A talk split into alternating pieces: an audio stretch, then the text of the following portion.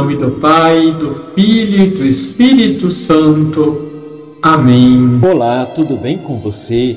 No Evangelho de Mateus, capítulo 5, versículos de 38 a 42, Jesus nos convida a ir além da lei do talião, que diz olho por olho e dente por dente, e não resistir ao mal com violência. Ele destaca três pontos importantes: o amor ao próximo, o perdão e a confiança em Deus.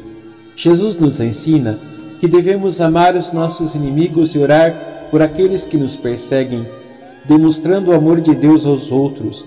Além disso, ele nos ensina a perdoar sempre sem limites, pois o perdão é um ato de amor que nos liberta do ressentimento e nos aproxima de Deus.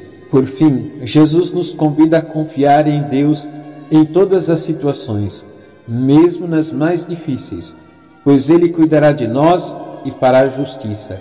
Que possamos colocar esses ensinamentos em prática em nossas vidas e assim vivermos como verdadeiros discípulos de Cristo. Amém. Abençoe-vos o Deus Todo-Poderoso, Pai, Filho e Espírito Santo. Amém.